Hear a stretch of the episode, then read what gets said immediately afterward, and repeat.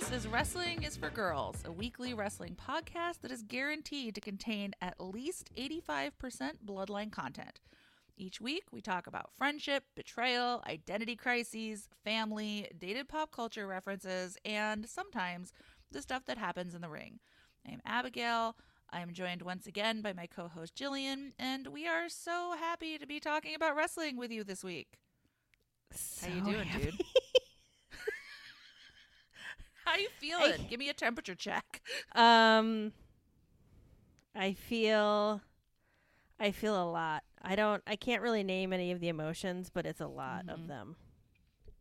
Yeah, I, I feel like it's an unusual miasma of emotional experiences floating it's in like, the air. It's like if I wrote fan fiction about wrestling, I don't, but if I did, it's like some of my fan fiction dreams would be coming true. Like you could you could see yourself sliding down that rabbit hole given everything that's going on. I really could. Well, I think if it's okay with you, without any further ado, um, we should smack it down immediately. Yes, let's let's do this. So SmackDown begins, as it almost always does these days. Uh, the Bloodline is here, but they're missing one key ingredient. Jay. Love. Oh, yeah. Jay. Yeah, well, I mean, they're clearly missing that, although they also have it, but in a twisted and unhealthy way. So that's true. I asked my uh, spouse if he would do the Bloodline salute if he were there, you know, in the audience. Yeah. And he said no, because, quote, I'm not down with the ones anymore. Oh! What? Um. What about you? I mean, I'm still down with the ones. Although I have to say, I don't know, after Raw, that really took a chunk out of my heart.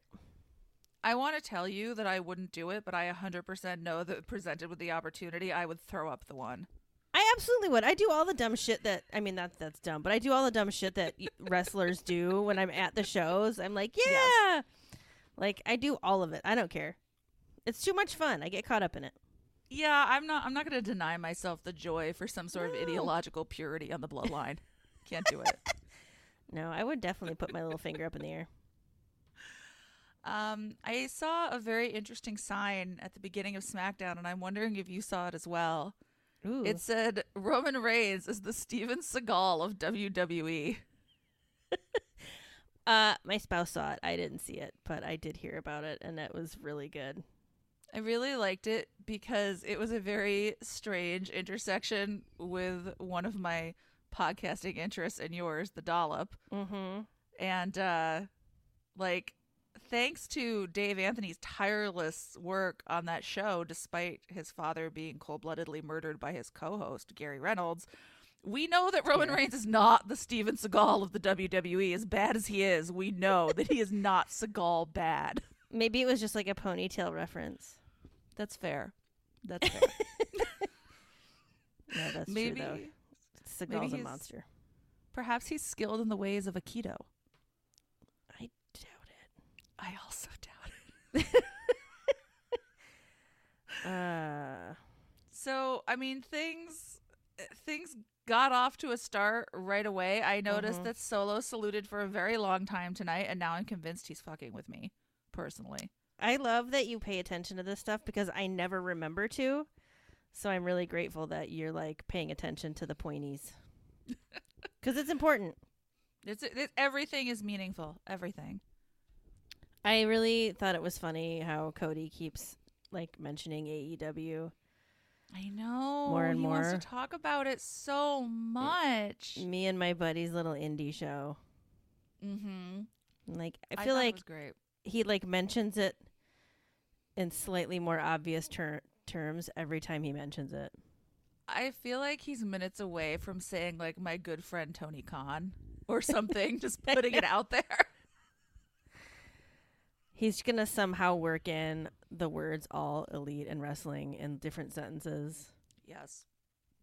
It'll be a code. So, when this started, I was like, I think everyone is about to be extremely bitchy. Mm-hmm. And I wasn't disappointed. What what did you think about what follows? Like, what did you think about this moment between them? I was distracted by the fact that I'm pretty sure Roman said that um, Dusty groomed him. But okay, yeah. Yeah. From I, the time he was a small child, I was like, buddy, no. I feel like this angle, for me, it doesn't work. And I think, I don't know. I mean, when Paul Heyman first brought it up, you know, when he was like, Dusty said Roman was the son he never had. I'm just like, I just, I can't, I cannot buy it. So this whole weird angle that like, you know, Dusty loved me more than his other children or his, you know, actual children. I don't know. It just feels, it doesn't, it doesn't do for me what I think they want it to do for me. Um, I don't know. I, I guess that's how I feel about it. I don't know how to put that into a single word. I mean, I, I think that's fair. I think the reason it does work for me is because, you know, one thing I have been asking myself a lot since Cody came back is like, how long is Cody going to be all about his dad? Mm-hmm. In some ways, you can't untangle that, right? Like his dad yeah. is such a presence in professional wrestling. Yeah. Um, it's like, you know, asking how long Stephanie McMahon will be in the shadow of her father. It's a very difficult mm-hmm. thing. But I kind of, I kind of like the way that Roman is going after him on this, and Cody is sort of responding by acknowledging any sort of critique of like, well, he's all about his father. Who is Cody Rhodes really? I mean, he was, I think, really blatant this week about like, yeah, I... I have to prove myself. I have to prove my own identity, despite the, what obviously I think seem like outlandish claims. Like, obviously, Dusty liked his own kids better than Roman Reigns, no matter how great Roman Reigns is. Or Steven Seagal. Or Steven Seagal. What if he was like, look, if I had to rank them, it would be Steven Seagal, Cody, and then Roman. Does this narrative at all seem strange, though, because Cody has been around for so long? Even though he was gone for a while, he was still in the W W E. Like this this narrative seems like, because of the the prove myself thing, right? Like mm-hmm. like you said, that's a question. How long is he going to be in the shadow? Well, he'll be in it forever, but like, when are they going to stop bringing up Dusty? I don't know. Like it it feels like this would make more sense if Cody were a new wrestler. A new Nepo baby. I can totally see that. I think it makes sense for, for two reasons to me, but I get, I one hundred percent get what you're saying. One, I think, you know, like Roman was talking about Dusty's kids, mm-hmm. like all the wrestlers that came up in N X T under him. Like it's a golden era of those wrestlers right now, right? So the the wrestlers that he kind of, you know, guided up from N X T onto the main roster are all kind of like, not all, but a lot of them at really high levels of success. You know, he mentioned Seth and Becky mm-hmm. and himself. The other thing is, like, Cody's first go-around with W W E was awful. Do you know what I mean? Like, I mean, he kind of cliff notes this when he's talking about it, but, like, he was Randy Orton's understudy in The Legacy, and then he was Stardust, which was, like, awful. Like, really, I think he made the best of it. I think Cody did more with Stardust than many people could. Yeah. So I think he's coming from this cloud of like, your first go round was not not incredible. You didn't make the most of being a Nepo baby, and now here you are. Like, you've proven yourself somewhere else, but now you're back to the scene of your earliest defeats. So yeah. Yeah, I mean, that makes sense as well. I, I just also I need some time with it, I think. And not everything works for everybody. Like, I don't know. I think there's some things in wrestling that are universally agreed upon to be great. And I'm like, well, I don't like it. So, yeah, and that is very fair. Yeah. There's a lot of things I don't like. So, it's not surprising. Well, these two will continue to play an outsized role as our conversations develop. But um, up next, we had a confrontation between Liv Morgan and Rhea Ripley, and I really enjoyed when Michael Cole is, you know, saying that Rhea's coming out, and he says, accompanied by her boyfriend. It was so bitchy. I was like, so this is just the wrestling bitchitude hour. I like bitchy Cole. It's funny. I do too. Um, what do you what do you think about, you know, Liv's place and Rhea's journey to WrestleMania and how this match played out? So, I I wrote some thoughts down uh, because as I was watching this, it was occurring to me, like, it seems like it seems like Liv's not a consistent enough wrestler. So, like, when I was watching her wrestle Rhea, I couldn't tell, like, I, I had a hard time making Liv out to be, like, a formidable opponent for Rhea. Mm-hmm. Like, it's something about Liv that I can't put my finger on. Like, like they, like she lasted a super long time in the Women's Royal Rumble and then kind of got kicked out relatively quickly in the um, Elimination Chamber, I think. Yeah. And then, like, like she's not, she's kind of inconsistent in, like, how they, also how they talk about her. Like, sometimes she's like this incredible, amazing wrestler, and then sometimes she's just like, eh, there's not much happening with her. So I get kind of confused about what we're supposed to think about Liv Morgan, mm-hmm. beyond the fact that, like, she's crazy. Like, I don't... I thought the inverted cloverleaf thing was fucking cool. That was so brutal, especially when Rhea had her knee on the back of Liv's head. I was like, oh my God, leave her alive, Rhea. Did you see that child crying after the match? It broke my heart. She was so that upset. Poor girl. But I, I don't know if I'm putting it into words properly, but it just seems like Liv Morgan is supposed to be a bigger deal. Yes. Than she is. Like, I, I they're not letting are. her. I don't know. I think you're putting it into words properly, and I, I think for me, what Liv Morgan needs is a solid mid-card feud. Yeah, like she needs to be away from Rhea Ripley. Mm-hmm. I don't think, given where she is right now, like she is not gonna have a battle of the ages with Rhea Ripley right now. Yeah, and I, I think if you kept her away from Rhea Ripley and focused her more on, like, finding someone in the mid-card to have a really solid non-title feud, it would do a lot more for her than what we're doing for her right now. Yeah, I agree. But yeah, I, I felt terrible about Liv Girl, and I hope she's okay. I do too. I mean, oh my gosh.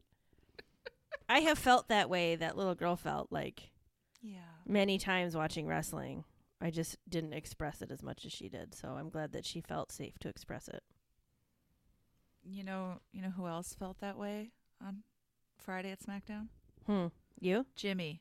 Jimmy oh. felt that way because uh, Roman is not being particularly chill in our next segment about Jay's rebellion. I need the bloodline to go to family therapy. This is fucking oh, stupid. Yeah. Yesterday. It's just like, yeah. I don't know, someone consistently in your life, like, avoiding responsibility at all costs and, like, blaming everyone for, like, other people fucking up. It just sounds like, it's just like the worst management structure. It absolutely is. It's like a very abusive boss where you are being held accountable for someone else's very reasonable mental breakdown. Yeah. Like, you know, my boss calls me in the office and is like, look, Jillian is crying in the bathroom again, and I'm going to need you to sort this out. And it's like, what can I do about it? I don't select our benefits package. This is not for me to solve. Yeah, I don't. I, I mean, I get it, right? Roman's supposed to be unreasonable and ridiculous. Yes. And he's doing a good job of being unreasonable and ridiculous. But it's just like, now I'm kind of like, okay, Jimmy, so now's the time to just say fuck off and leave, you know, like, yeah, get it together, man. I think that's it, right? Like, Roman Reigns, the dude, whose name is obviously not Roman Reigns, Joe the dude, is doing Joe. such a good job portraying Roman Reigns as this just, like, unfathomable monster. Yeah. Like, I'm really feeling it. Like, I feel personally victimized by Roman Reigns, and I'm certainly not dealing with what Jimmy's dealing with. I don't even go there. So, yeah, I can't, I can't think of him as Joe. It's too funny. I know. It's is, it's really. Oh, I'm sorry. Go ahead. Is, is Jimmy married to Naomi? Yeah, yeah, I think so. Why is Naomi putting up with this shit? Naomi, needs to, like, kick Jimmy in the butt. I feel like she's way smarter than this. It would be pretty amazing if she came back and was like, bitches, I run the bloodline now, and we're going to sort this out, and we are not going to have Memorial Day be screwed up. We're going to have a nice family holiday. First order of business, everybody's getting light-up shoes. Mm-hmm. I mean, that would I'd go a so long happy. way to making everyone happy, wouldn't it? I'd be ten percent happier with light-up shoes. Absolutely. I just, it's one of my dreams to have those fucking light-up shoes. So this theme of family disharmony is going to uh, it's going to continue in a big way in our next segment, because backstage we see Rhea and Dom Dom, and they run into Santos Escobar, Rey Mysterio's best friend and fiercest advocate. And interrupter. Yeah. Yeah. He doesn't know how to be a good friend, but he is trying. He is. Yeah. I was still like skeptical. I'm like, is he really friends? But I think they are really friends. I think he's an interrupter, which is someone who's been an interrupter her whole life. I totally, I totally feel him on how hard it is not to burst out with what you want to say right away. I do it to you like forty times a podcast. I do it to you all the time as well. But I think also, I mean, he just really wants Rey to punch Dominic. He does. Like, Santos has like picked up the... I was going to say chalice. What is the word? Pick, when you pick up mantle. Picked up the mantle, mantle of uh, child abuse in the in the Mysterio family, and really wants to just beat the shit out of Dom. And I, I mean, I feel like he's making he's making a good connection. Like, he is all about the incredible legacy of Lucha yes. Libre. Yes. Rey is a Lucha Libre hero. He is going to show Rey the greatest respect by teaching his ingrate of a son some respect, and thus defend Rey's honor and legacy. I mean, it all comes together, I think, in a pretty grand picture for him, you know? It really does. Can but... we also talk about the fucking amazing-ass outfit Santos Escobar had on when he came out for the match? We absolutely can, yes. He looked so fucking cool. He always, like, whether he is wearing ring attire or, you know, like, I don't want to say street attire, because to me that sounds like streetwear, but, like, you know, not ring attire. Yeah. I feel like he always looks incredible. Yeah. Dude is fashionable.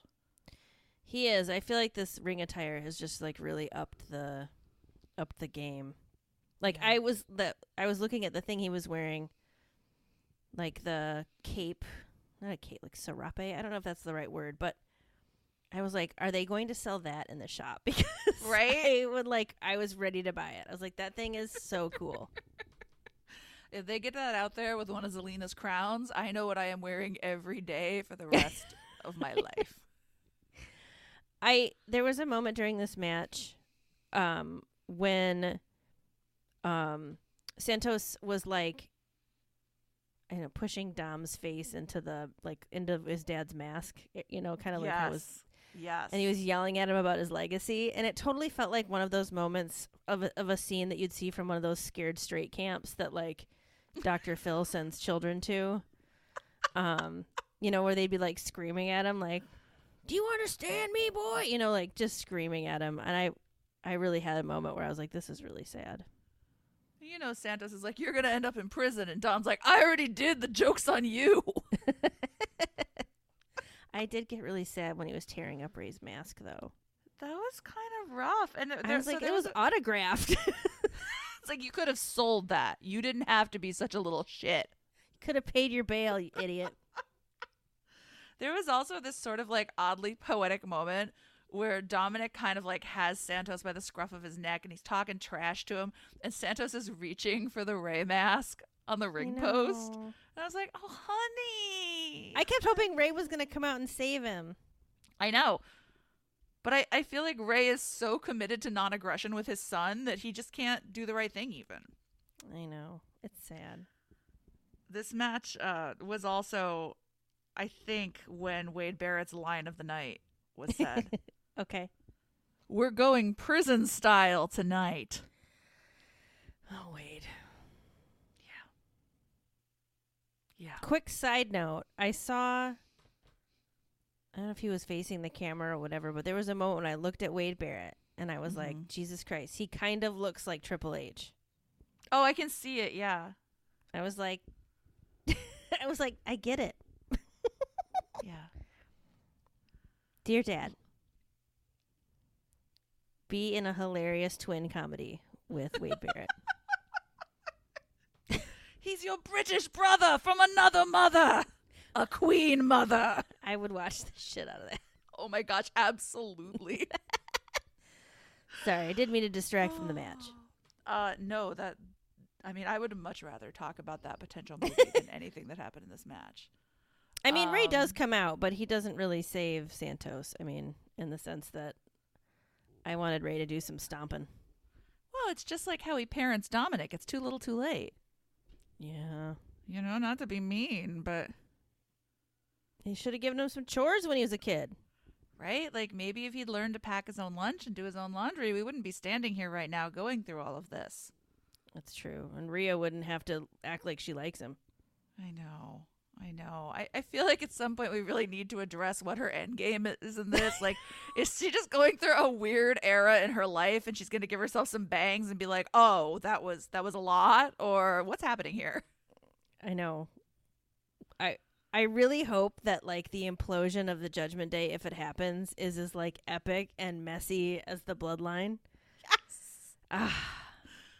But I, I feel like it will also be, like, slightly more ridiculous by degrees because, yeah, like, everyone who is in the Judgment Day who isn't Rhea Ripley occasionally or often feels deeply silly to me.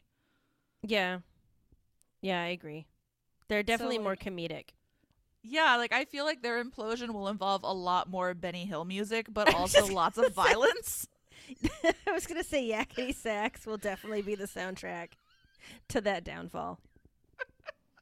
I mean, like, I don't want it to happen soon, but I am so excited to see what it looks like. I know. I I don't have any ideas about it, so I'm just like, I'm a blank slate here. I'm ready to yes. receive whatever they send. I think that's, like, I'm also... I think that's part of why I want this Rey Mysterio and Dominic Mysterio thing to end, so we can focus more on other areas of the Judgment Day.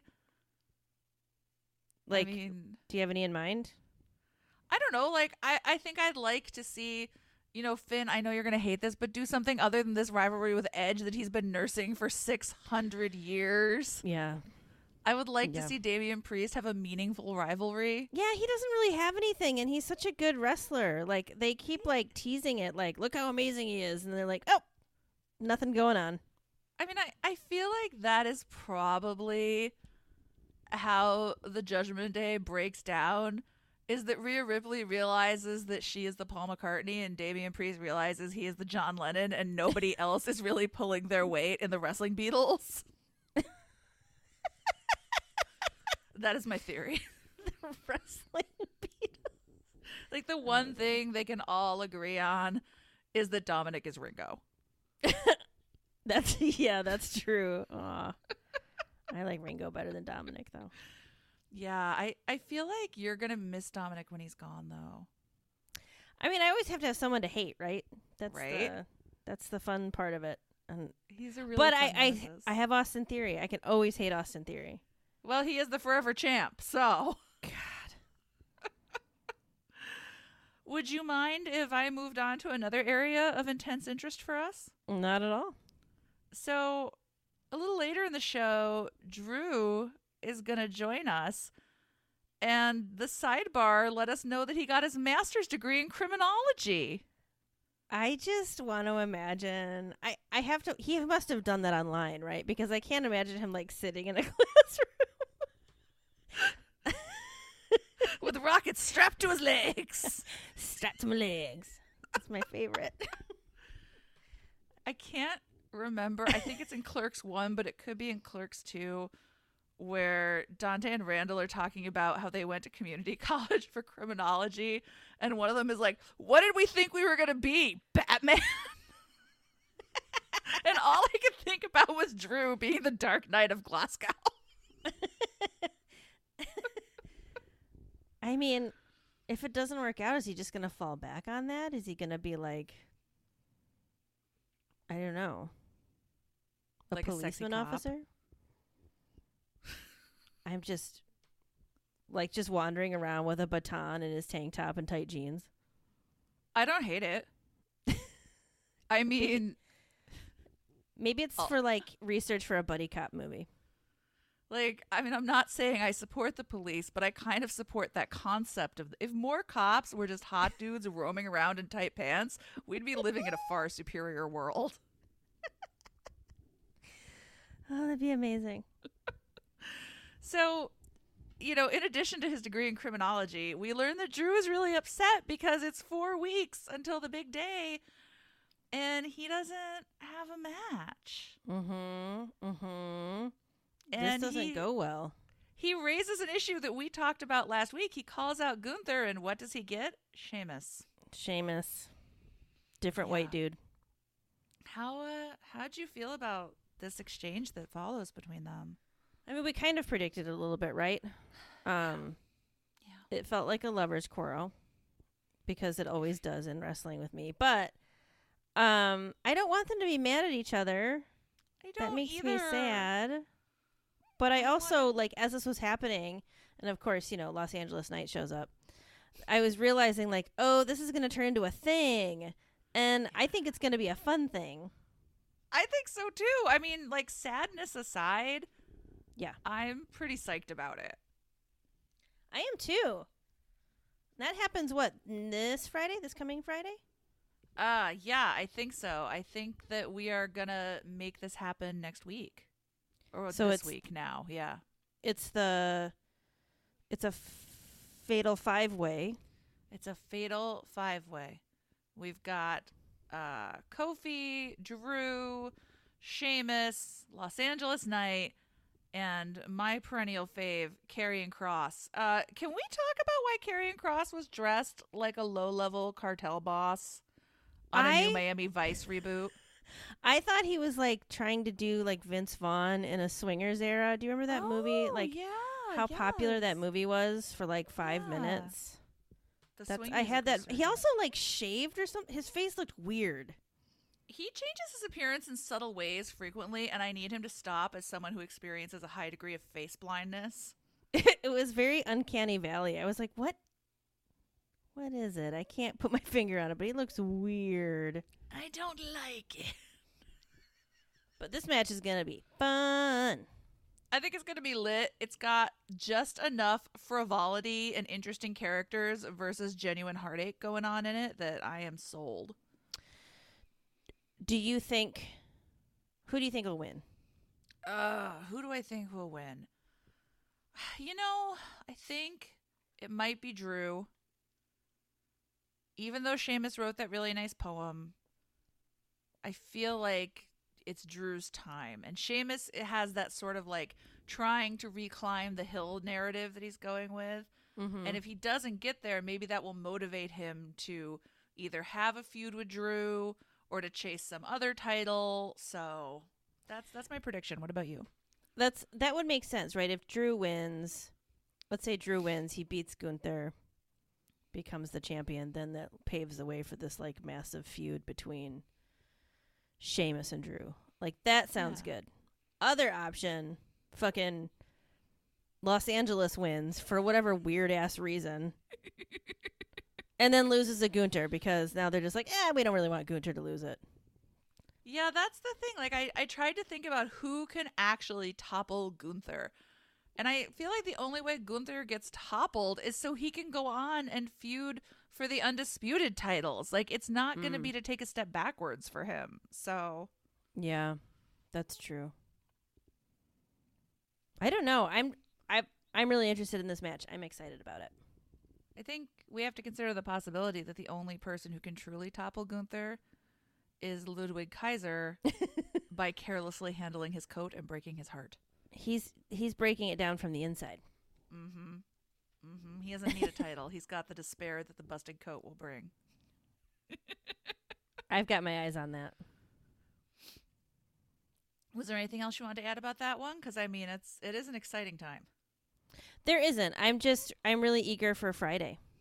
Oh, my gosh. I could not be more eager to watch wrestling now. I know. I love it. I'm not going to complain about the road to WrestleMania anymore, which I was doing. I was being spoiled. I was being ungrateful. I was talking a lot of shit about dad, and I'm sorry. I'm sorry I did those things. I don't know. I mean, all that shit talk got us all these rewards, so maybe it's working. Maybe the negging is paying off. Keep up the good work. Dear dad, fuck you. So we have to return again to our favorite subject on this podcast. We are backstage with the Bloodline, which I feel like sounds like its own podcast. Yeah, it does. It probably is. Like,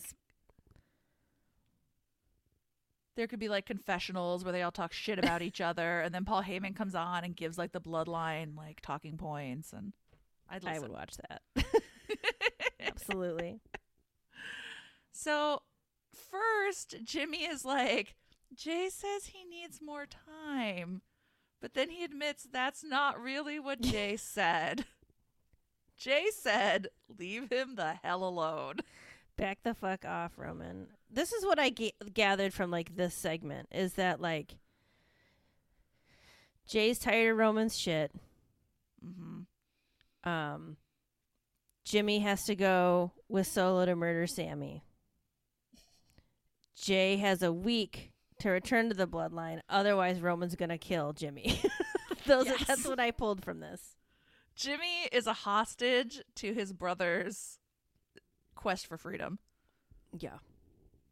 And I feel like all of this, don't you get the feeling that that Paul is just like just like reveling in this? He just seems like so happy to be just like fucking around in these guys' lives. I think the way that this has been played is that, like, he's sort of ready to watch it burn. Mm-hmm. And also, he may be a deeply messy bitch. And as a fellow deeply messy bitch, I get it. Yeah. No shame. Yeah. So, I've yeah, been... I... I'm sorry. Oh, sorry. I was just going to say, I've been paying closer attention to Heyman, like... and how he interacts with folks in the Bloodline. It just seems like very... I mean, he's very calculated, right? So mm-hmm. sometimes I wonder when he's delivering these messages, if he's actually delivering messages or if he's just, like, making shit up. But, I mean, he's delivering messages, we know. But, like, I just, like... it's he could totally do that and get away with it. I think it would be a very interesting angle to have it revealed that, like, Roman has been so checked out and so in his head that a lot of this stuff is like Paul Heyman running the Bloodline very, very badly from behind the throne and just making things worse and worse and worse. Mm-hmm. Worm tongue. Mm-hmm. Always comes so back to you. Lord of the Rings. So proud of you. Thanks. Theoden. I remember the guy's name still. See, there Theoden. You go. See, the mm-hmm. road to WrestleMania uh, absolutely requires you to go through the Mines of Moria. And... Uh, it's really the worth it. The Mines of Moria. Drew plays the little... What the fuck? Is... What is he? Dwarf. Dwarf, Gimli. Thank you. I couldn't think of like what his little um, character was. A dwarf, yeah. Because there's a dwarf, an elf, a human. Okay, anyway. I was going to say there's a name for this in, in Dungeons and Dragons, right? If you're a dwarf or an elf or... It's a race, but they've actually okay. changed that. So the newer stuff that's coming out, they're getting rid of races because I see. Of the problematic idea of having like traits for races. That's really interesting. That's yeah. cool. Yeah, it is. That they're changing it up. Mm-hmm. I learned so much from you. Oh, glad I can teach you something sometimes. And, like, you would think that because I've been living for... like almost fifteen years with someone who is a pretty consistent D M that like I would have learned something from him, but no. The thing is, in my experience, Dungeons and Dragons, while very fun, is extremely like detailed and complicated. Yeah. And so like unless you are in it playing it, you're not going to be able to retain all this shit because they're like I've been playing for years now and I still don't know fifty percent of this shit. Well, I appreciate you sharing one hundred percent of the fifty percent that you know with me. So you're welcome. So coming out of this backstage moment, um, Jimmy Uso is going to accom- accompany, I almost said accomplish, that's not the right word, accompany Solo Sikoa to the ring where he's going to take on a hometown hero in everyone's hometown all across yes. America and Canada, Sami Zayn. The overest dude ever.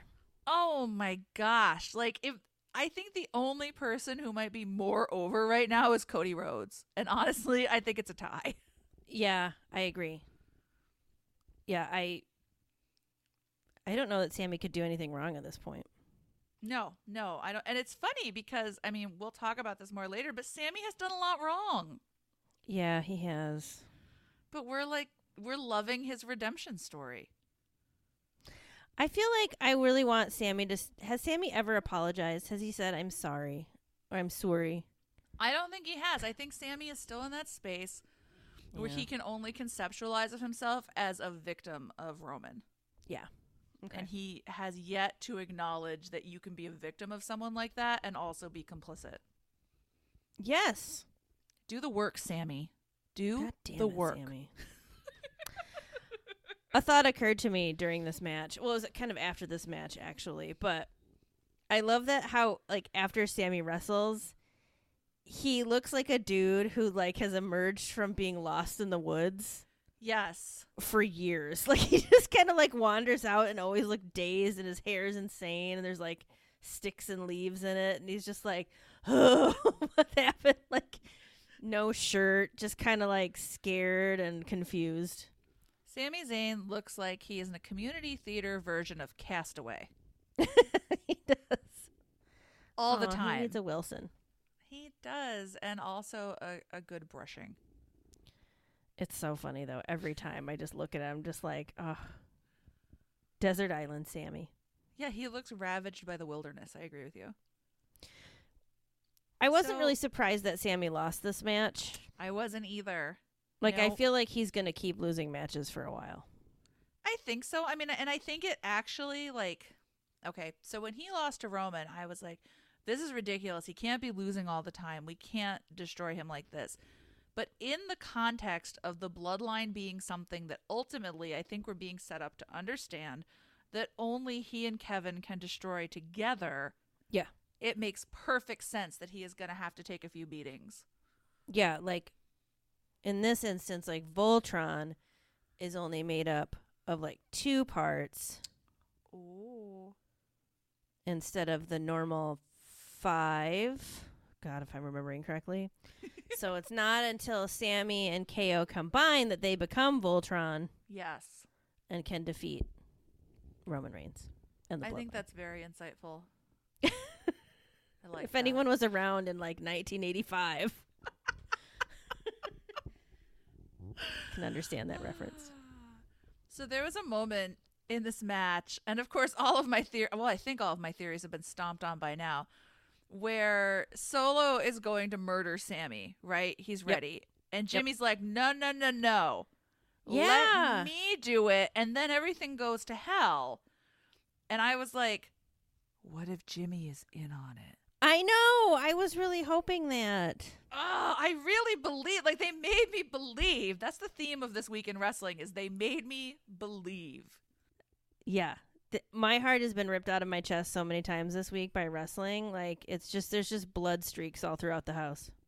I feel like I have been through several bad breakups. Like, my polycule imploded. And all I have left is my tissues and a half-empty bag of chips because I've just been weeping for days. It's too much. It is too much. It gets worse. It do- That's the thing. Like, it just... the emotional tension keeps ramping up and ramping up to a degree that is intolerable. Truly. I agree. Yeah. So I also... another thing that happened at the end of this match that I thought was kind of interesting is... you know, Sami makes his escape. Jimmy does not get the job done, right? Right. Like, yes, Sami loses the match, but he's still alive. And Roman is not pleased. And I feel like you see him have one of the bigger reactions to this, where he often just goes stone-faced, but he was kind of like more like shaking his head and like mm-hmm. ex- visibly exasperated. Yeah. Like that split screen between Jimmy's reaction. And Jimmy just looks like, fuck. Like, Jimmy Uso is going to happen between Friday night and Monday night threw up in his mouth approximately fifteen times. Like, that's the face of a man who is holding in a puke, and it's just, he can't take it anymore. He, I'm just, I was just like so worried. I'm like, how is this going to work out? What's going to happen now? It's like, Solo seems to be like the only dude who is free of like any of the bloodline fetters. And I don't know if it's because he consistently eats the sushi and the steak on the bus or never speaks or just does things without ever questioning Roman. Maybe it's all of the above. I think it's two things, right? Like, one, R E the bus, we know he's getting enough protein. And when you get enough protein in your diet, you just feel better. There's no denying it. Yeah, that's true. But two, the man loves to kill. He does. Right? And when you love what you do, you never work a day in your life. So, I mean, I think really, like, everyone else is really, really struggling. Meanwhile, he has, like, a jaunty sixties tune playing in his head and is just, like, having the time of his life. He is. Was there anything else about last week's SmackDown before we get Raw? No, I really want to get into Raw because there's very important things that happen. Do you do you mean you want to get raw? I guess so, yeah. With our listeners? Oh, yeah, sure. Sure. Let's get raw. So this is a really shocking way for Raw to start. I don't think anyone could have seen it coming. Mm-mm. The nope. Bloodline arrives at Raw. Oh, man. What a what a surprise this was. But you know what? I, I don't want to be surprised. I want to pick up where we left off. Yeah. Like, Dad doesn't have to surprise me right now. He just needs to keep delighting me. And reminds us that Sammy should be dead, but he isn't. Yes. Like, I feel like nobody wants Sami Zayn dead more than Paul Heyman. And, like, he just keeps bringing it up. Like, he's the one who, like, really mentions, like, actual murder. I I honestly... I wish there was something to your theory, because I, I don't think there will be because it's very complex, but I would love the idea that Roman is just like so power mad and in his own head that Paul Heyman has been like manipulating. It'd be amazing. The whole time under the guise of being so obsequious yeah. and such an ass kisser. It would be great. Mm-hmm. So tonight we're not going to ask Jimmy to solve any problems until he once again has to face off against Sammy. Right. We're going to ask Solo to take the lead and solve the K O problem. Yes. And I would like to give a big shout out to Dad because last week I said, I want K O and Solo to fight more. And this week I got what I wanted. I think he's listening. I think he is. I think this might be his favorite podcast. I'm just going to put that out there. Oh, can you imagine? Oh my gosh. So tell me what you think about Kevin Owens versus Solo Sikoa kicking off Raw. A few notes. First of all, I've decided I think K O's ring gear is like my favorite low-key ring gear. Like, I just love that he just wears all black, just like tank top, shorts, some of those weird tight things, and like some boots. I love that. He looks like I love that it's basically... It's the same thing he's worn, like, I think since I first saw him on, yeah. like, SmackDown or Raw, whatever the first time he came out. Um, I, at first I thought, like, oh, maybe K O will win this, right? Because K O's kind of on a tear yes. of sorts lately. But it also makes sense in the grand scheme of things that he would lose because, right, they're trying to drive Voltron together. Mm-hmm. Um. Sammy coming in to like help yeah is like wonderful. Mm-hmm. Um obviously, you know, K O doesn't return the favor when did you, you know, did you think happens, he would like, later. Did you think that when I Sammy c- reached out to help him up that he would take his hand? um I don't think so. I think when I was watching it, I think I said, like, he's just going to, he's not going to take his hand or he's going to say no or something. Like, yes. I didn't really expect him to. I hoped that he would, of course. Mm-hmm.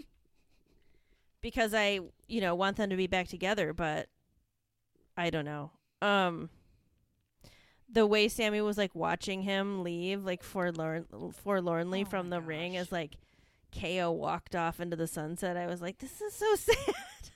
I literally wrote down, Sami is, all caps, so sad. I can't. My feelings are insane.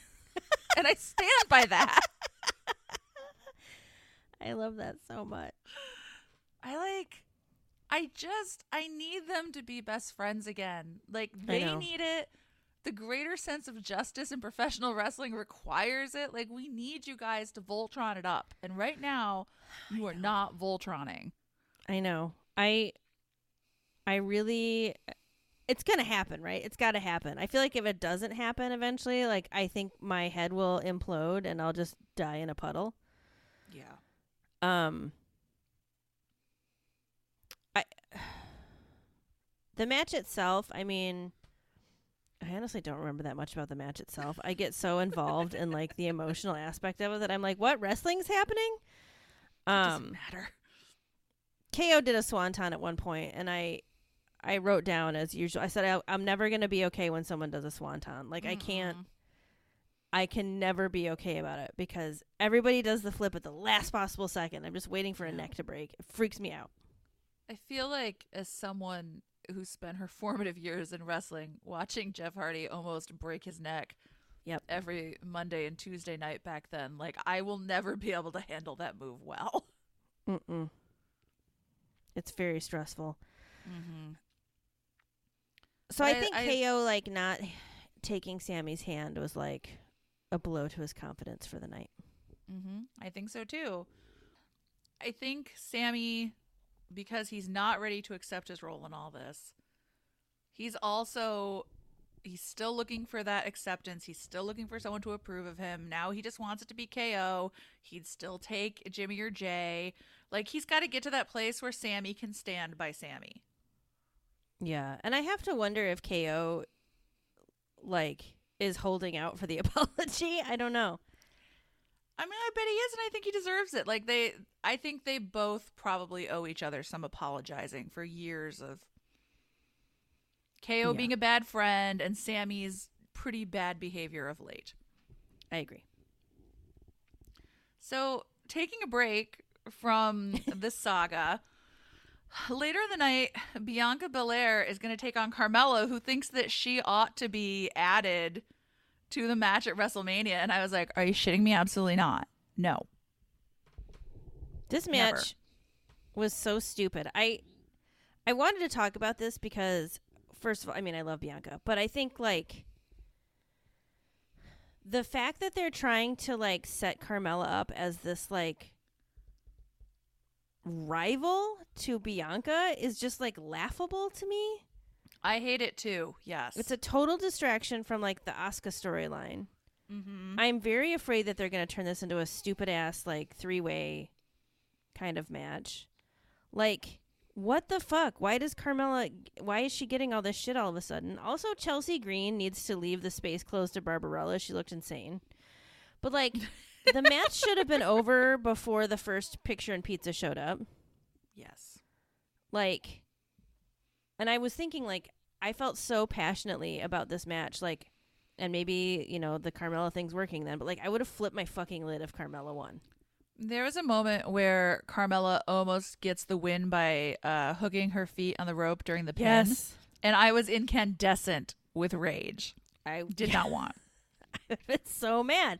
So it's just like, I don't know. It seems, it just seems silly to me. I, I don't get it. I think if we are going to shuttle Carmella and Chelsea Green to some sort of tag team situation. Yeah. Great. Let them do that. Exactly. Maybe they can make me love them in that situation. I, I will give them a shot. I don't really think they can, but yeah, I want Carmella as far away from Bianca versus Asuka as is humanly possible. It's just not interesting to me. Asuka showing up looking super cool, as usual, because she Business is super casual. cool. Like, I don't know. I, I'm really excited for their match at WrestleMania. I don't give two fucks about Carmella. Like, if she wants to go off with Chelsea Green, great. Like you said, yeah. Maybe they can be more interesting that way. Because I feel like personality-wise, they could be kind of funny together. But, like, I'm sorry. I, this is, like, serious business for me. And I, I cannot handle Carmella up in the serious business. It is WrestleMania season, and we don't have time to look for a manager right now. We're not. We don't have, we don't have time for any of her blah, blah, blah, blah. Absolutely not. There was one thing, though, I wanted to ask you about if you noticed during this match. Did you notice that Corey seemed very subdued during this match? Yeah, I didn't notice him saying much at all because I usually, yeah. like, I'm on cringe alert. Like, he Maybe didn't... people complained. Like, what if Dad was like, look, I was listening to this really good podcast. Honestly, I think they're probably industry insiders. Anyway. Anyway. I... Definitely one of them does not ask me for a job and or money every week. That's not a thing that happens. They are real pros at this.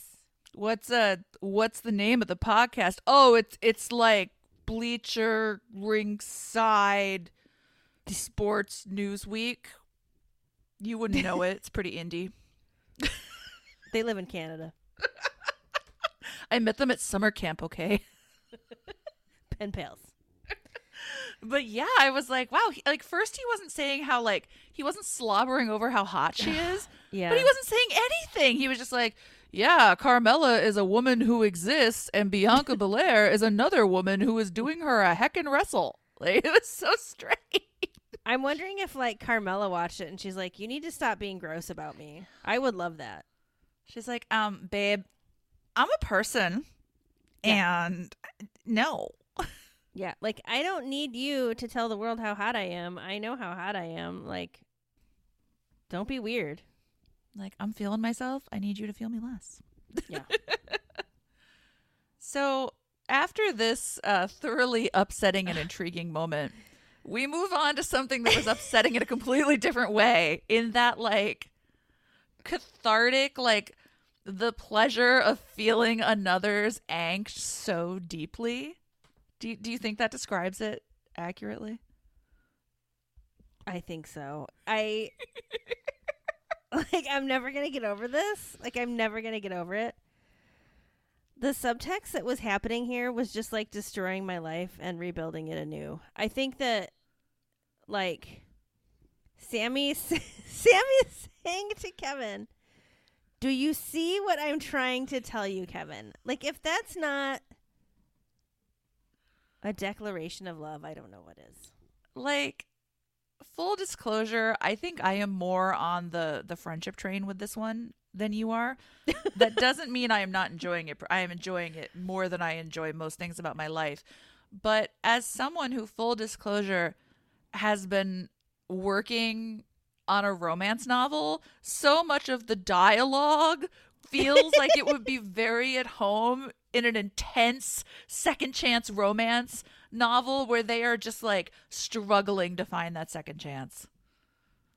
As someone so whose brain lives mostly in like a tank, like like sloshing around in a tank of liquid, and that liquid is just like boiled pages of fan fiction. Yeah. Melted down into just this weird viscous liquidy stuff mm-hmm. that has completely soaked my brain. I am incapable of seeing these relationships as anything other than absolute love stories. I think it's like that's your sensory deprivation tank, but instead of floating in a saline solution, mm-hmm. you are floating in distilled pain and longing. Mm-hmm. And it's beautiful. Like Like, longing is my absolute wheelhouse. So, oh my gosh, yeah, yeah. Absolutely. Like, I, I probably need to make, like, a Sami K O, like, playlist or something. I would listen to that every, every day. I might have to do it. I might have to do it. So, there was this part for me that I loved so much where Sami's like, yeah, I was in the bloodline. And Kevin is like, oh, Oh, I remember. I remember, Sami, that you were in the bloodline. And it's so good. He's so mad. You could tell he was just like, he was waiting to stick the knife in. Like, thank mm-hmm. you for opening the door. Allow me to retort, motherfucker.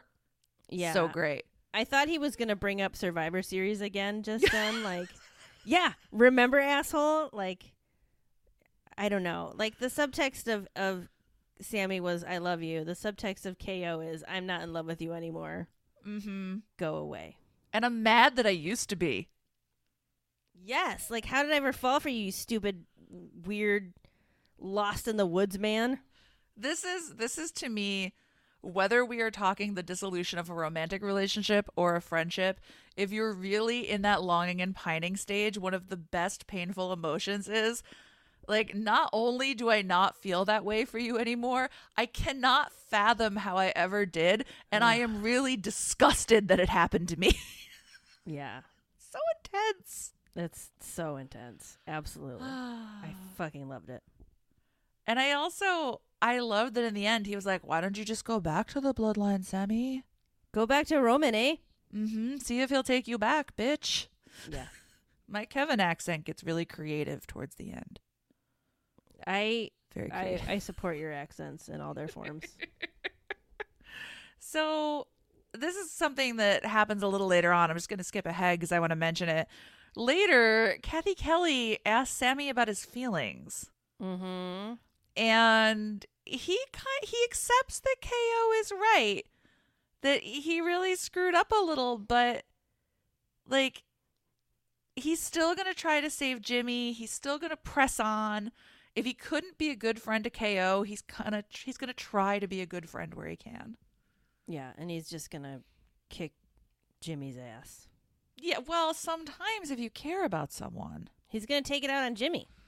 You know, you've got to, like, I I think words have failed him with Jimmy, so time for what's fists. Left? Time for fisticuffs. Mm-hmm.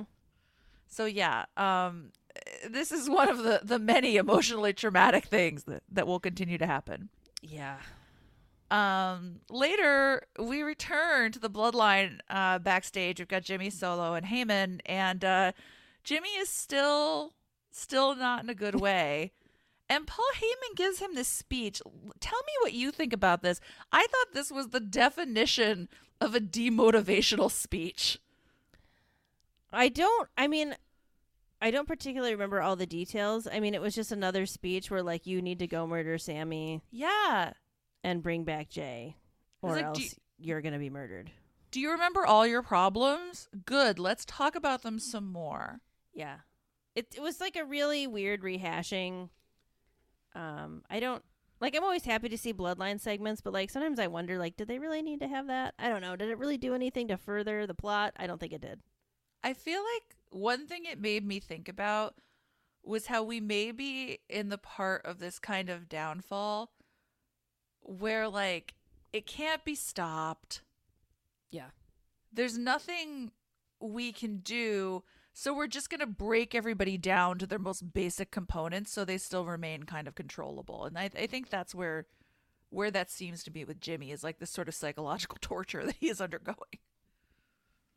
I kind of wonder at this point, like, what's the point of Roman trying to maintain the bloodline? I mean, does he want people to be, does he just want, like, obsequious followers, or does he think it's protection, or does he think he really cares about the family, or, you know, it's like, why is he still hanging on?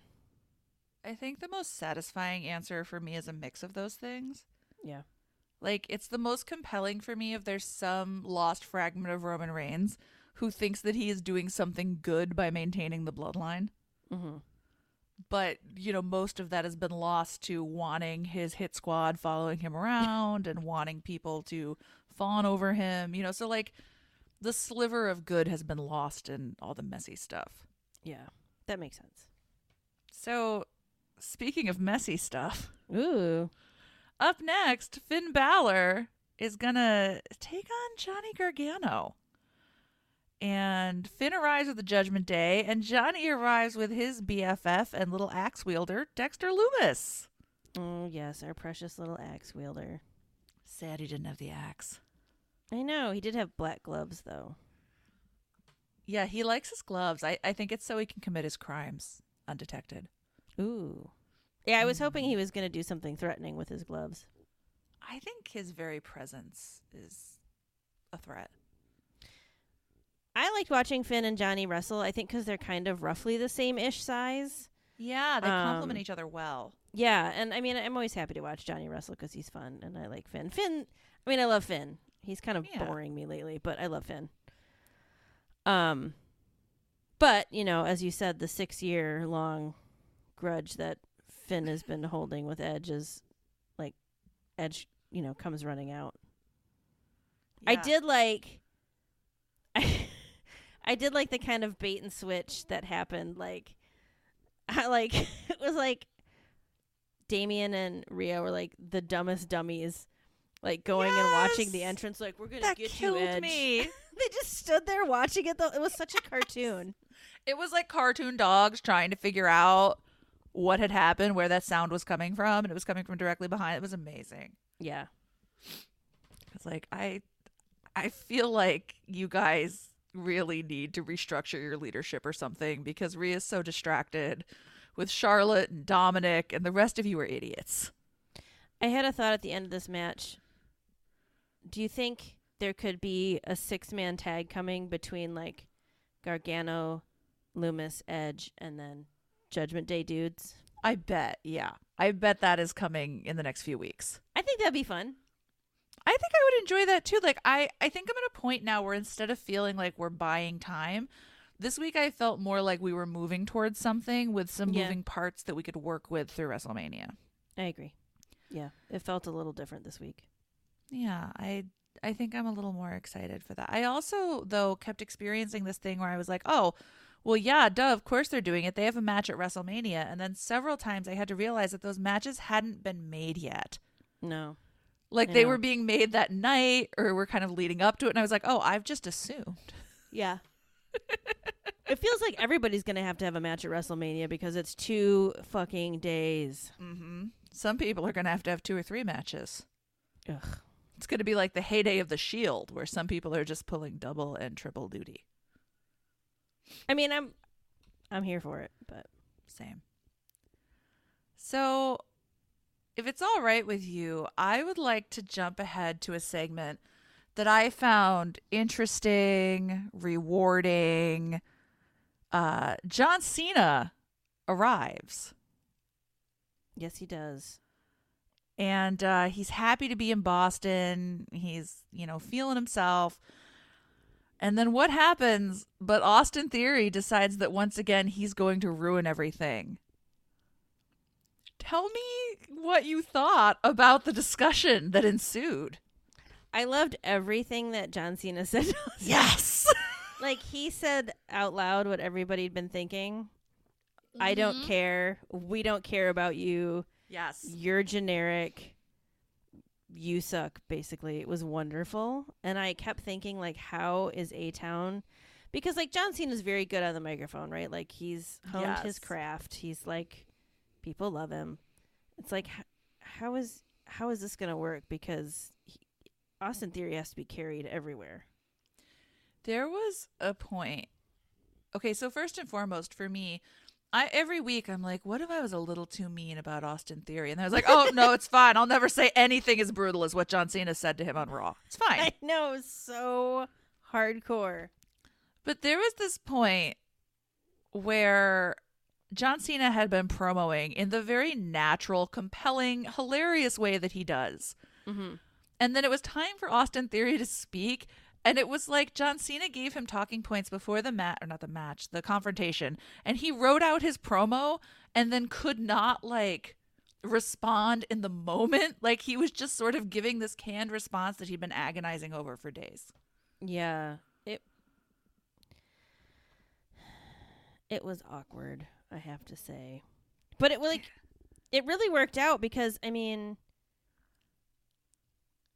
let's pretend that Austin Theory is like actually really good at all these things, but he's just acting, right? He's acting like yes. he sucks at everything. Like, then this is perfect because everything John Cena said was true, right? Like, like people don't like him. Nobody cares about him. He sucks. He's boring. He's generic.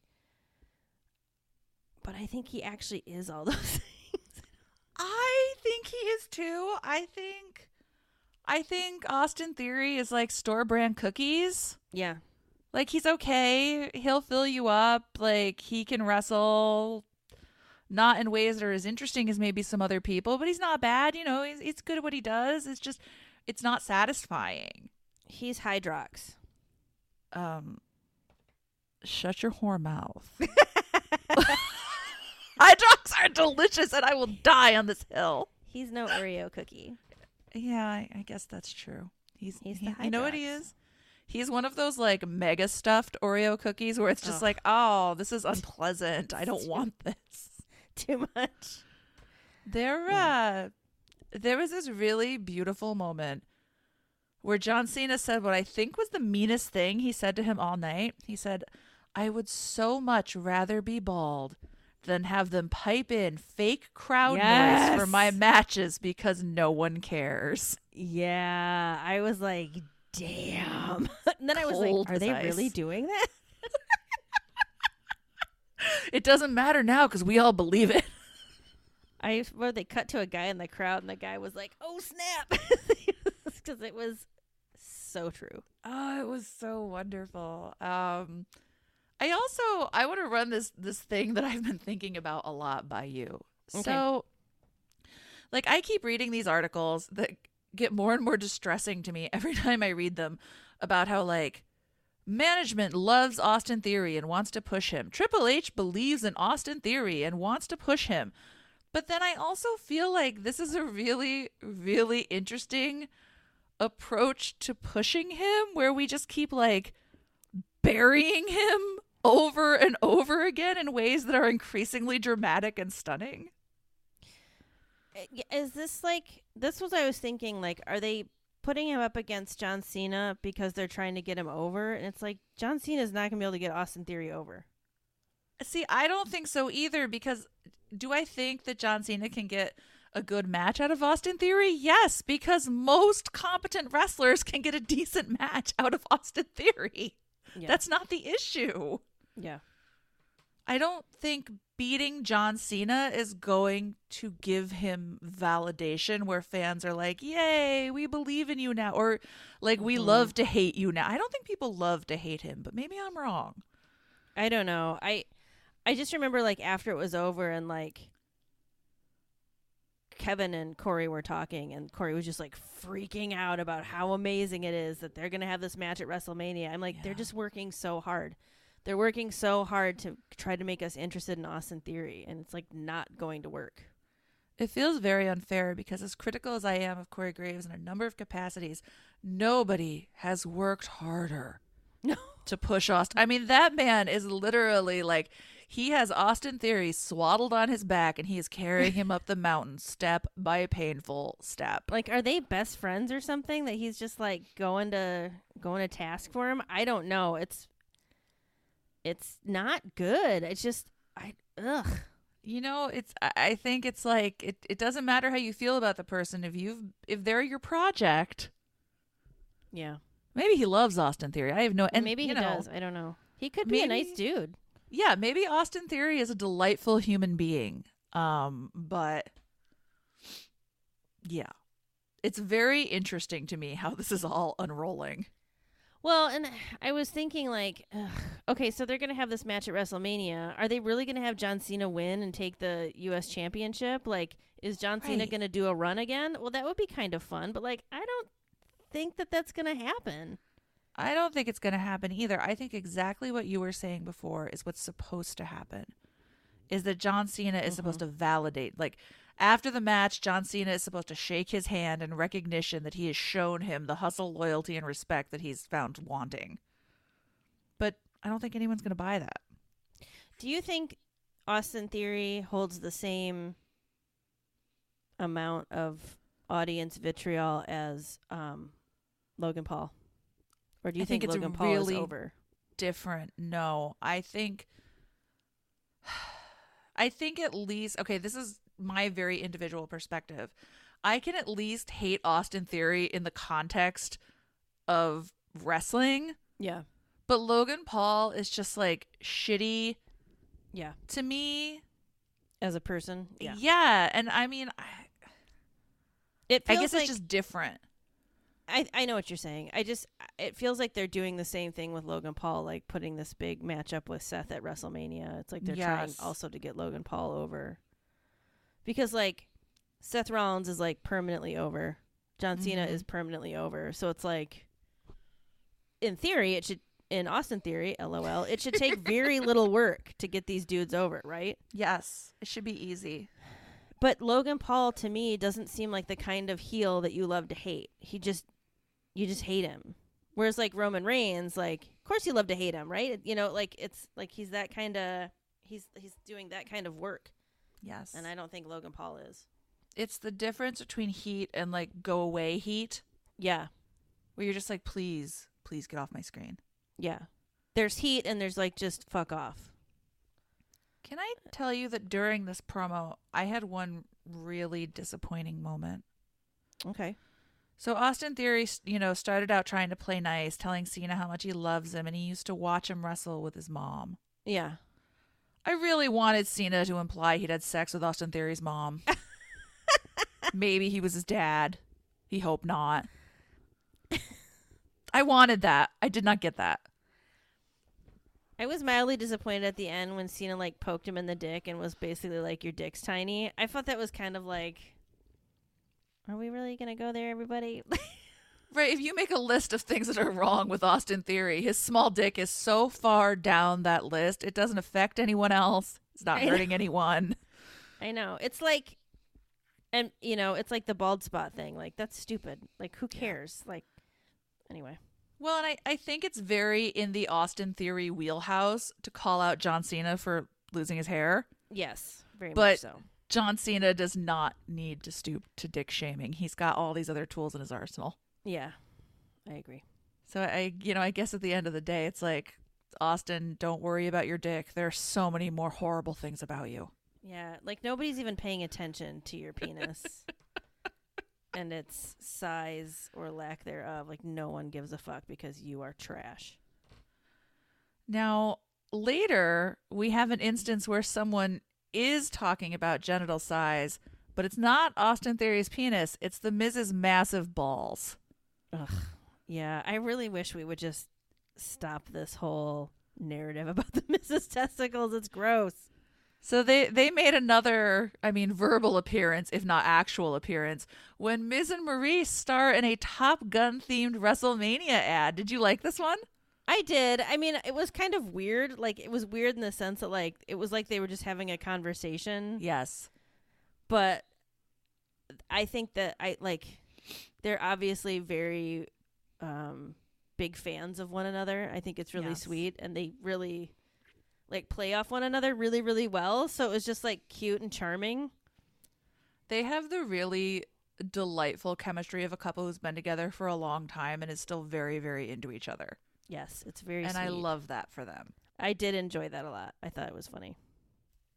I also, I feel like so often there's this weird thing in heterosexual culture where you're not supposed to like your spouse. I hate that shit. I hate that too. And I love to see... Uh, you know, I'm going to say presumptively straight couple, portrayed as a straight couple, because I don't know anything about anyone's actual sexualities here. Mm-hmm. And they like each other. They like spending time together. They're super into each other. I think that's great. I agree. I like it like, a lot. They give me hope that the straights are okay. They're so cute. So after this one, we have a little showdown for the ladies. Uh, Becky and Lita come out and they're talking about what this experience has been like, and then their friend Trish comes out with her horrible extensions. Did you think this would turn into a match at WrestleMania? Uh, you know what? I was not surprised when it did. Okay. I I don't know that I've ever seen Trish Stratus wrestle. Oh my so goodness. I think that'll be fun. Yeah.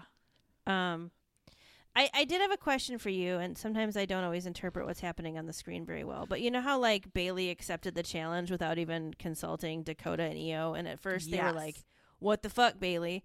And then they, like, turned around and started trying to beat up on Trish and Lita. I'm wondering, like, were they fake upset? Or do you think they were actually upset and then just still tried to beat them up? I wonder... if they were, what they were trying to convey was like, oh no, not these towering figures of women's wrestling, you know, like they were intimidated. Okay. But because Bayley gave them the order, they're going to do it. Okay. That's my guess. Because I keep waiting for this trio to fall apart too. I know. They have none of the hallmarks of a stable that like should care enough about each other to last. No. But somehow, I don't know. Here they are. I I think one of the funny things I really like about Bayley is like that kind of I don't sinister laugh that she does sometimes after she yeah. makes a joke, and she's like, like it's so funny. Like I I just find it so amusing because she's like obviously not an asshole human deep down, yes. so it's probably very like fun but also hard for her to be a dick all the time. I think it's really great. That yeah, she has this like inherent likability about her. Yes, she does. But she also has crafted some of the most irritating presentations of humanity that exist, like Ding Dong Hello. I, lo- I love that I hate so it. much. I love that she's taken to tearing up people's signs in the audience. I like that. It's so petulant. Yeah, it really is. And like some of these signs, you could tell people spent a lot of time on. Some of those signs are made by children.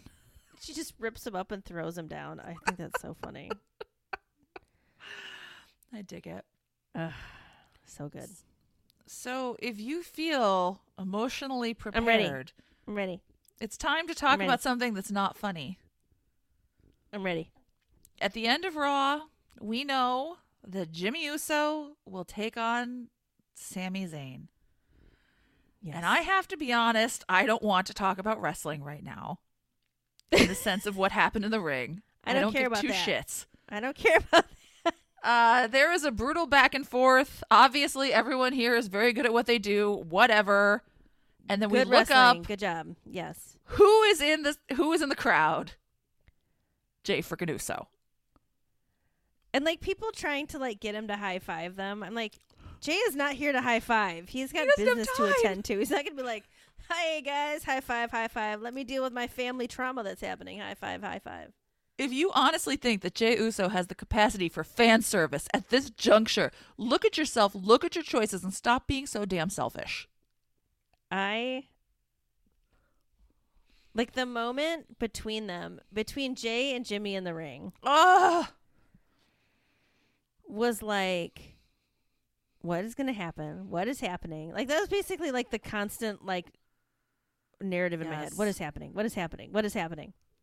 It was so hard because in that moment, I realized that Jay was Schrodinger's Uso. In that, I wanted him desperately to never turn on Jimmy and to, mm-hmm. to take Jimmy's side because they're brothers, they're twins. Mm-hmm. But I also desperately wanted him to be on Sammy's side. He was both in and out of the bloodline in that moment. Oh, he, he was both like in my heart, in my head, playing a major role in my emotional downfall. Like he was very busy, very busy. And then he just kind of like walked past him, and I was like, "Oh my god, oh my god, oh my god, oh my god!" So oh my I was god. like convinced he was gonna get out of the ring and just beat the shit out of Sammy. Mm-hmm. That's not what happened. That's not what happened. Um, I honestly. I honestly, I'm so embarrassed. I screamed. I screamed when he embraced Sammy. It was like,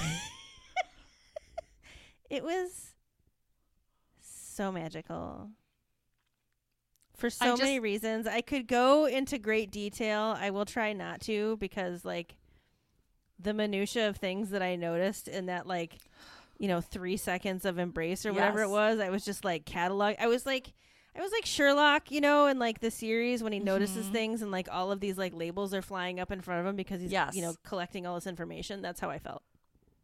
Oh, my God. I just like I realized in that moment how desperately I wanted this for them, how much I really, truly believed that Jay needed to be acknowledged mm-hmm.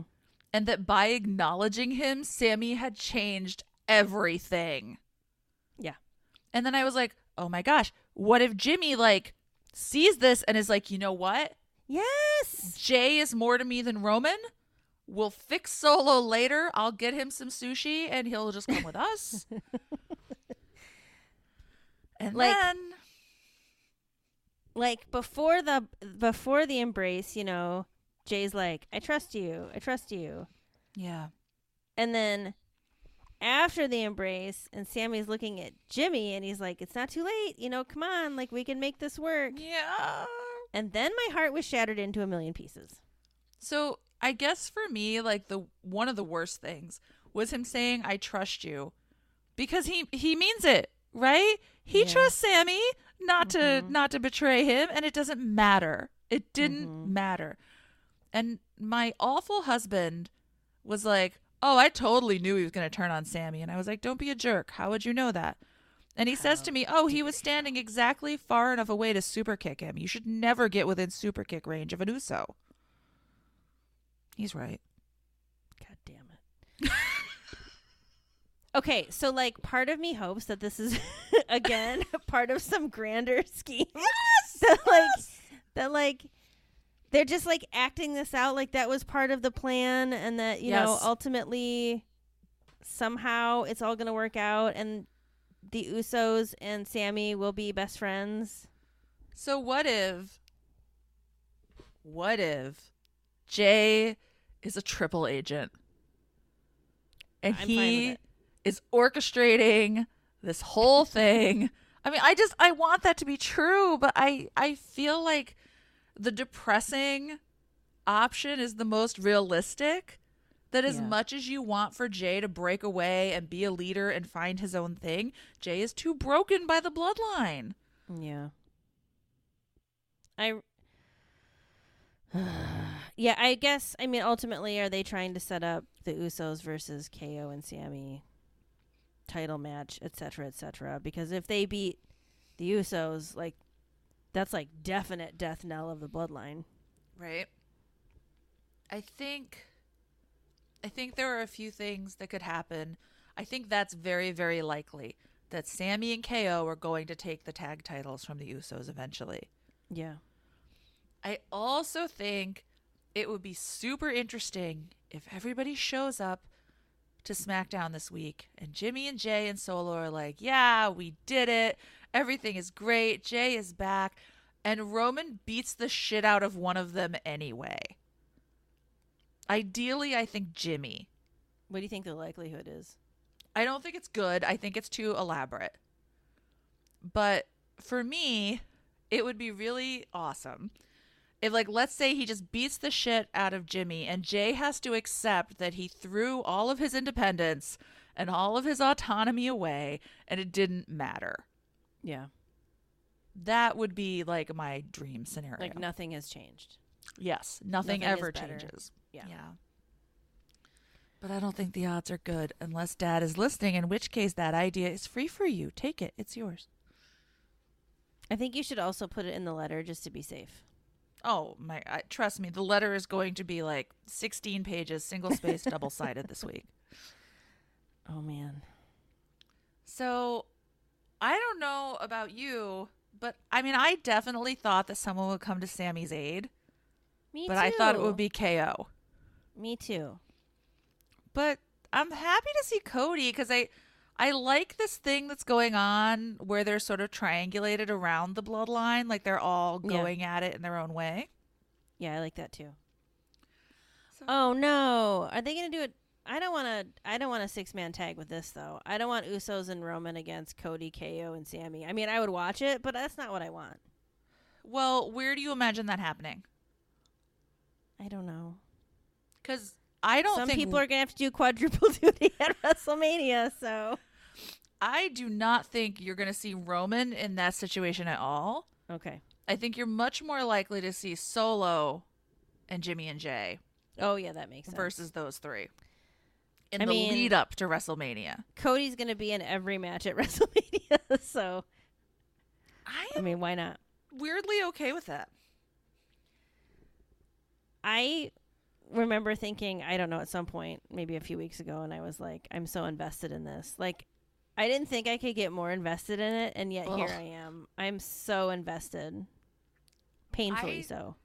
I don't know if I can get more excited without sustaining bodily harm. I'm worried. Like, and there's still quite a bit of time before WrestleMania. So, mm-hmm. I mean, we have at least two SmackDowns and two Raws, I think. So it is a long and winding road. It is. I'm really... I have no idea what to expect. And I love that. That's the thing. Like, so often in the past, I have felt like... I mean, I think we used to talk about this. We'd go to Hooters and watch a pay-per-view. We'd be like, well, we know what's going to happen this time. We know what's going to happen here. Yeah. It was fun, but it felt very predictable. Yep. And man, Monday night at the end of Raw, I could not have told you what was going to happen if my life depended on it. Yeah. And I love it. It's wonderful. So, coming out of this incredibly intense and upsetting moment, is there anything else from Raw that you would like to uh, to touch no, on before we I think, go to bed? I, I don't think I can top that discussion in any way. I'm I'm just eager for what happens this week and uh, next Monday. Same. Same. Um, anything about the world of wrestling news? Any feelings, thoughts? I've been pretty um, shook since, you know, Monday, so I haven't really been able to investigate anything. So I don't have anything extra this week, I have to say. Just, you know, the beating of my own heart. I mean, look, I've called in sick on account of the storyline every day this week, so, you know. That's fair. I think so. Well, on that note, I think we're going to close this one down. And thanks again for joining us for another episode of Wrestling is for Girls on this long and winding road to WrestleMania. If you missed last week's show or you want to relive all the times that we advised Rey Mysterio to beat his adult son, you can check out our previous episodes on Spotify, Apple Podcasts, or on our website, wrestling is for girls dot com. And as always, you can find us on Twitter at W I F Girls Pod. Have an incredible week, and remember that if Cody Rhodes could get past his Stardust period, you're going to be okay too.